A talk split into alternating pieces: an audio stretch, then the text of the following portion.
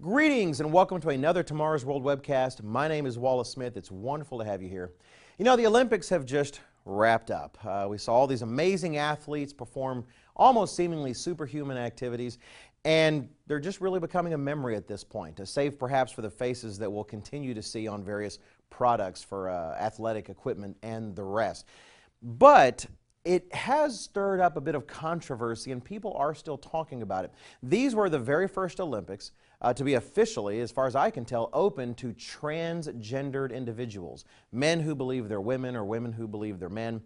And while no transgender individual did compete in these Olympics, at least that we know of, uh, there was some question about a fellow or woman or a person who showed up in a Nike ad. There was also a question about another individual. Uh, that, that was not certainly and officially a transgender individual, at least declared by the governing bodies. It's coming potentially. Uh, the Olympics, uh, the committees are open to transgender individuals competing. And it brought up a question in my mind. What if Michael Phelps were a woman? Uh, maybe you've seen Michael Phelps compete this year, just garnering even more Olympic medals. He is the most uh, Olympically rewarded athlete in uh, history that we have going back centuries and centuries.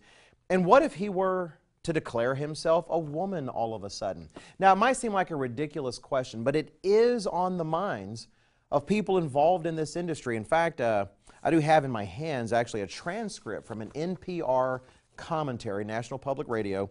Uh, the transcript came out August 17th, and it's a commentary by Diana Nyad. Uh, she actually is a, a, famous swimmer herself. She's a long distance swimmer. 2013, she swam from Cuba to Florida uh, without a shark cage. Uh, just really a, an amazing athlete herself. And she brings up questions because some claim that, well, if a man, quote unquote, transitions to become a woman, then the hormone blockers and all the rest that he would take uh, would dampen the, the benefit that he gets from being a man and thus put him on equal footing with women. But Diana Nyad is not so sure, and she makes some very good points. Let me just read just a, a selection or two from her commentary. She asked this question Let's look at this as would a statistician. A born male has a range of height, wider shoulders, and so on than a born female.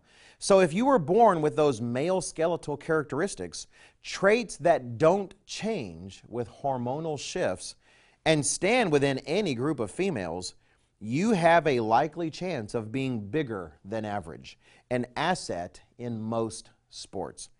I'm all for the rights of the transgender athlete, she says. I'm ready to evolve from our binary model. But I admit, when it comes to the female trans athlete, I'm confused. Uh, she points out earlier that the, a lot of the doping scandals we hear about when uh, athletes secretly inject themselves with various hormones or chemicals, the goal is to make them more like men. Uh, to make the women more like men and to make the men more manly, if you will. Uh, in fact, she comments very simply. says, simply put, the goal of most of the doping cheats in sports is to become somehow more male. The more male the body's chemistry, the higher potential for brute strength, explosive speed, and efficient oxygen utilization. Uh, she's simply stating facts. Uh, you know, today it seems like in our world we can't get away with statements like this, and yet they are facts. I commend her for bringing out these legitimate questions. Why we're not asking them on a broader scale, I wish I could tell you. Well, I can tell you why, because it doesn't fit certain social agendas and anti religious agendas and all the rest. But I appreciate that she has made these points. Her points ring true, they're just simply common sense. And so it brings me to ask what if Michael Phelps, all of a sudden, not saying he's going to do this, but what if Michael Phelps all of a sudden decided that, you know what, I'm not a man, I'm a woman? Uh, some of you have seen him in training. You've seen this kind of arm flappy thing that he does. He's got this huge wingspan, like a condor, uh, and he just swims through the water with power. And I've looked at some of his records. He holds at least four individual records and three team records. His, his record in the 200 meter freestyle is a minute 42.96 seconds. The female record for the same event is a minute 53 seconds, uh, 0.61, uh, more than a 10 second difference. Uh, the record's in the 200 meter butterfly. He holds the world record. The female record is more than 12 seconds slower. Uh, the 200 meter individual medley, he holds the record. The female record is more than 12 seconds slower. And the 400 meter individual medley, the female record is 20 more than 22 seconds slower. Can you imagine watching an event and seeing the winner and then waiting almost half a minute for second place to even show up?